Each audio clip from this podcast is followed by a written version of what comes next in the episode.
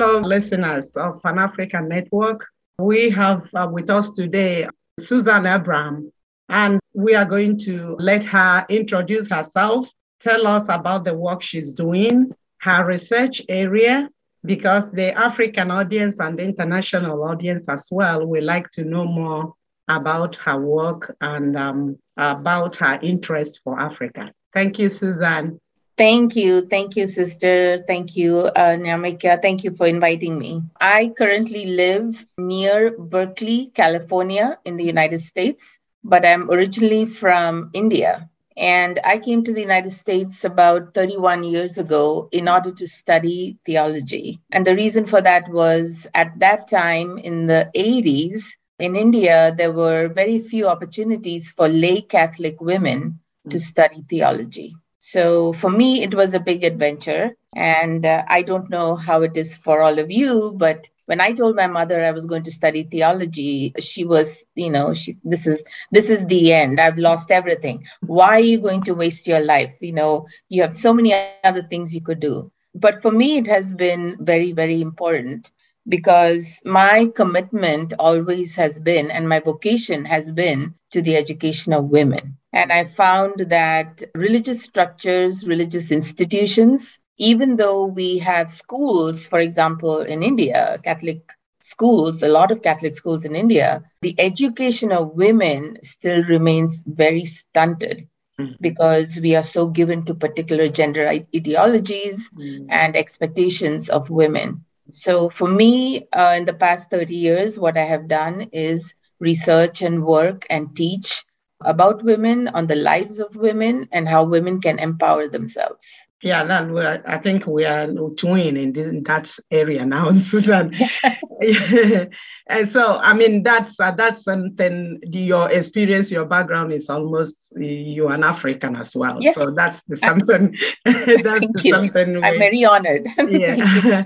so we want to know what you've done in these areas. What are the the research or groups of women you've uh, your your research and your work has helped I mean, the products, what you we will say is your legacy now yeah, yeah. In, in 30 years. That's interesting. I want to say two things. So there is the area of academic research, mm-hmm. which makes, you know, some sense to some people. And I say it that way because the academy or, you know, academic institutions, they speak and do a language, if you like, or a grammar that mm-hmm. is really not understandable to most people. So hmm. there is one part of that. I began that way. And I hmm. think, you know, I have a very strong love for abstract philosophical ideas. Mm-hmm. So, for example, years and years ago, 20 years ago now, uh, my dissertation was on freedom. And I remember when I first talked about my PhD dissertation to somebody, they said to me, Well, of course, that's what an Indian woman would write about freedom which I thought was an odd comment, except the expectation or understanding is that Indian women lack freedom. Mm-hmm. But my intention in my dissertation was to show the complexity of coming with an Indian woman's experience mm-hmm. and showing that Western ideas of freedom lack a certain nuanced engagement with culture mm-hmm. and religion, for that matter, and mm-hmm. politics which give us Indian women, and I would say now that you have uh, absorbed me into Africa, African women or uh, Latin American women or African American women in this mm-hmm. country, mm-hmm. it, it, gives us a certain edge.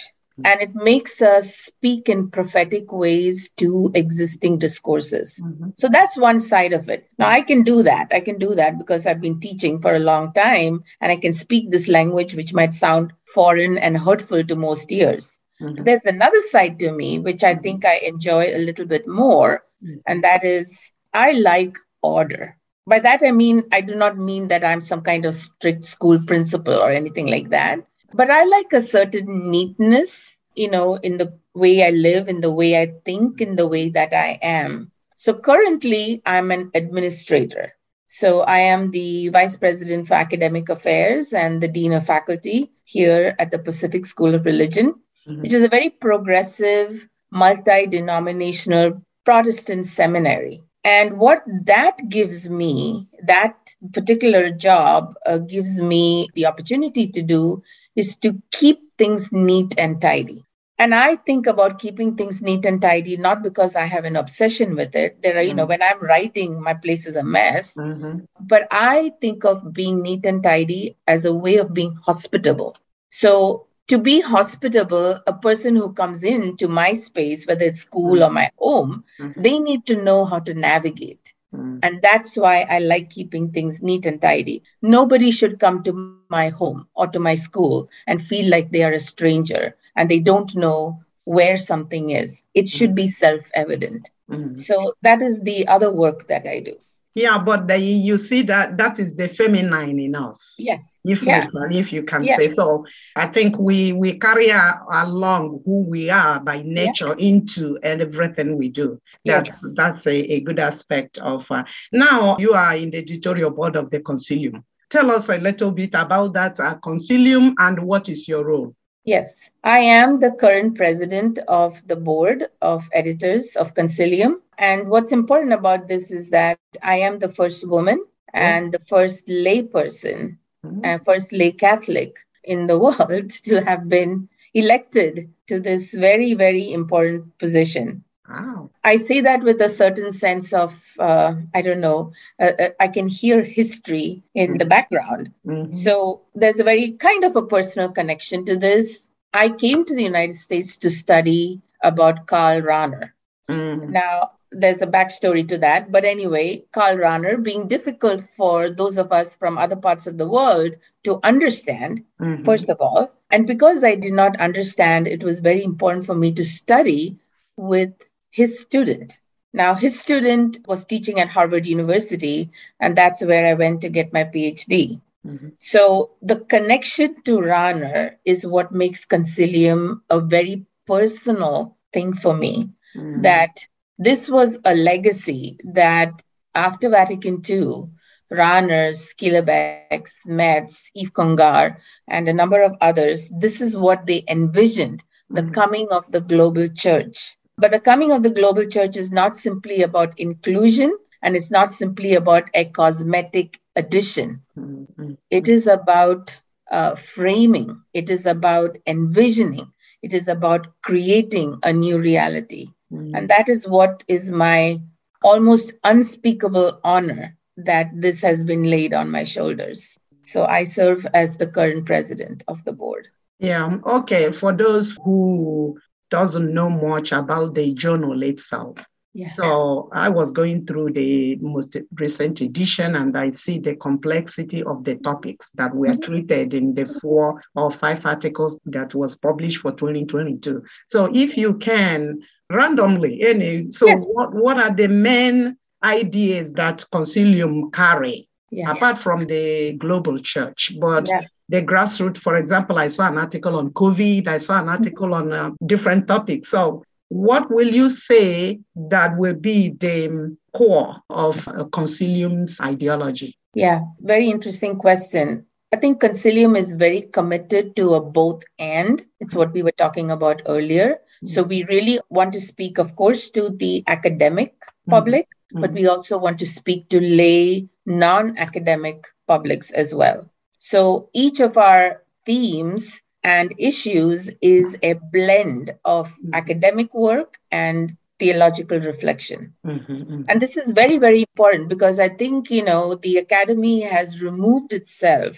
mm. from the daily life of oh, ordinary people. Mm. But I also think that ordinary people abandon the work of the academy to experts thinking mm-hmm. that oh i can never speak that language well you don't have to speak that language your mm-hmm. thoughts are important mm-hmm. your thoughts are complex your thoughts are nuanced mm-hmm. so a big goal for me is to continue to cultivate and foster this bridge mm-hmm. between these two publics that mm-hmm. would be one thing thematically because we are a very diverse group we are 20 in number, and our mm-hmm. editors are from all over the world. Mm-hmm. Uh, many are academics, not all.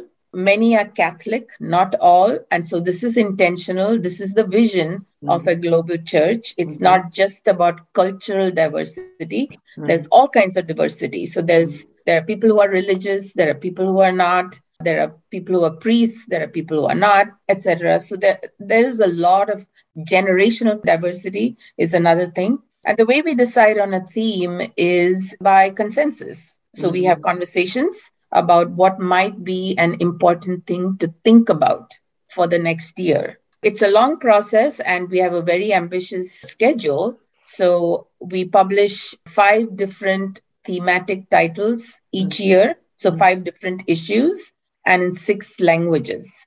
So, what's interesting now is originally these languages were very European, you know, because it reflected a European view of diversity. Mm-hmm. So, you know, it was Italian, French, German, Spanish, uh, etc. But we are thinking of expanding it into other language bases as well. Mm-hmm. I'm very interested in a much larger distribution network to francophone audiences around the world so mm-hmm. not just European French speakers. Mm. Uh, I'm very interested in different kinds of English speakers. So in India, for example, uh, we have English, but we have Indian, how to say, Indian English and Indian English publishers that are different from European English publishers. We're also very interested in Chinese editions, mm-hmm. uh, which of course raises complexity because the most um, onerous part of our work is translation. Yeah. And a lot of this is um, gratis. It's not work that is compensated. Mm. It is mm. not work that is paid. Mm. It is uh, simply people who are interested mm-hmm. in continuing the vision of a global church. But when we have lay people involved, when we have young junior scholars involved, mm. the, the pressure on them is incredible. So mm. that is a huge financial concern for me as mm. president. Yeah, you've mentioned um, here and there the idea of a global church and what you achieved through Concilium. And now, uh, the most important reason why we invited you for this interview is because you are also, as the president, you are being invited to the Congress, African mm-hmm. Congress in uh, Theologians in Nairobi. Mm-hmm. And even the idea of your concilium summarizes the theme for the mm-hmm. conference, which is uh, working together for the vital church in mm-hmm. Africa and in the world. Mm-hmm. And now, coming from this background and loaded with all this globality in you. Mm-hmm. So, we want to know uh, what are you bringing to the conference? Mm-hmm. And then, what do you expect, or what are you expecting to bring out from the conference? Let me address what I'll be bringing to the conference. I am uh, writing a paper on African encounters with modernity mm-hmm. and the possibility of an Afrofuturism. Now, this is academic speak. I, I, apologize. But this really is a very important philosophical and cultural studies intervention that we need to make, mm-hmm. which is what does the future of the world look like from an African perspective? This is not well known in the US Academy, for example. The United States Academy is uh, not that far reaching. Mm-hmm. So, those of us who are, you know, bridge makers, or we are, our bodies themselves are bridges in a way, it is very important for us to bear the responsibility for doing or making translations from one cultural context to the mm-hmm. other. So, that is something that I'm very interested in, and I'm reading a number of Catholic thinkers, but a number of philosophers as well. I'm very interested in what women are writing. Mm-hmm. I'm very interested in what the men are writing. The reason for engaging with modernity is that for a lot of people, modernity means Western Europe. Mm-hmm. But the fact that we all exist in the world, we are talking on Zoom, this is all a result and a mm-hmm. fruit of modernity. Mm-hmm. So we have all embraced it in some way. But what does an African perspective on modernity look like mm-hmm. when, like you, my uh, history in India is also very much intertwined with European colonialism. So there is no modernity for us without acknowledging the very deep impact of European colonialism. Mm-hmm. So that's something that I will bring conversationally mm-hmm. to the conference.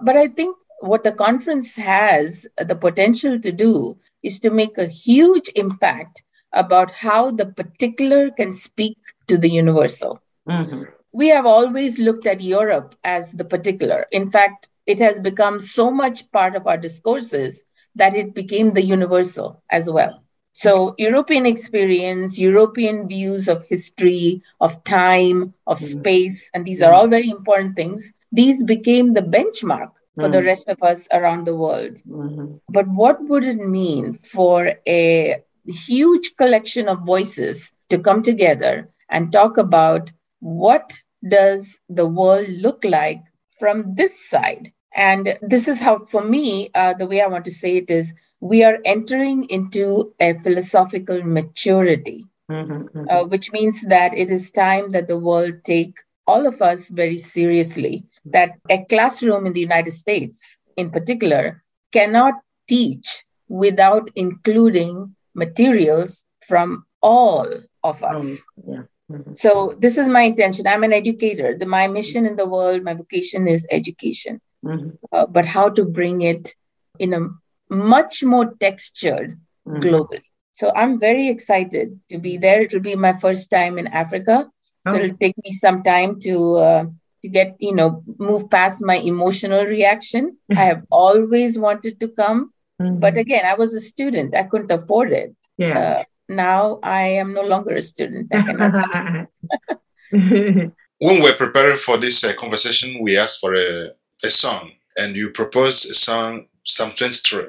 I listened to it and I was really moved. But mm-hmm. I want you to tell our audience what really made you yeah. uh, choose this song. Yeah.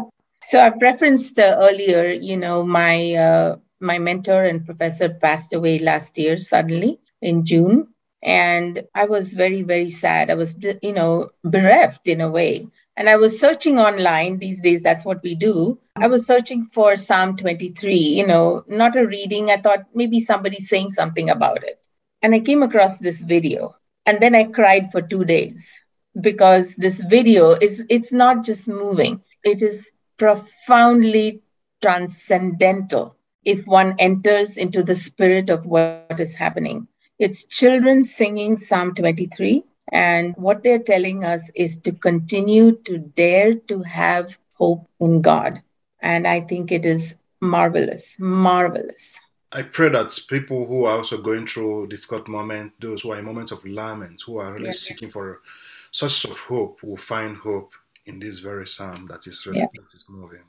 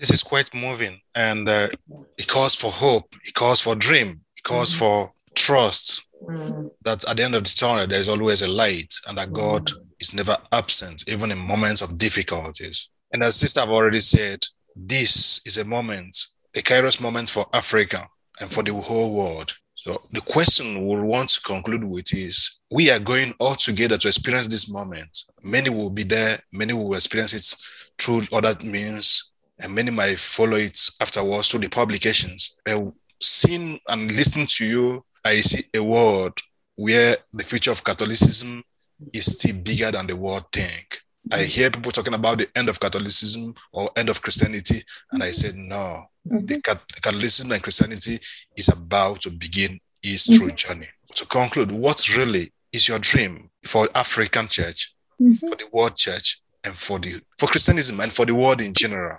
What's your dream? Well, I think the dream is that we continue to have a frame of reference for God and I'll say it that way because we live in such a multi religious, multicultural world that a lot of conversations that we have in traditional theological circles is almost incomprehensible to people in the West. Mm-hmm. Uh, just two days or yesterday, actually, a Gallup poll in the United States demonstrated once again that belief in God is dropping among the population. Now, while that is true, while belief in God is dropping, a certain understanding of transcendence isn't.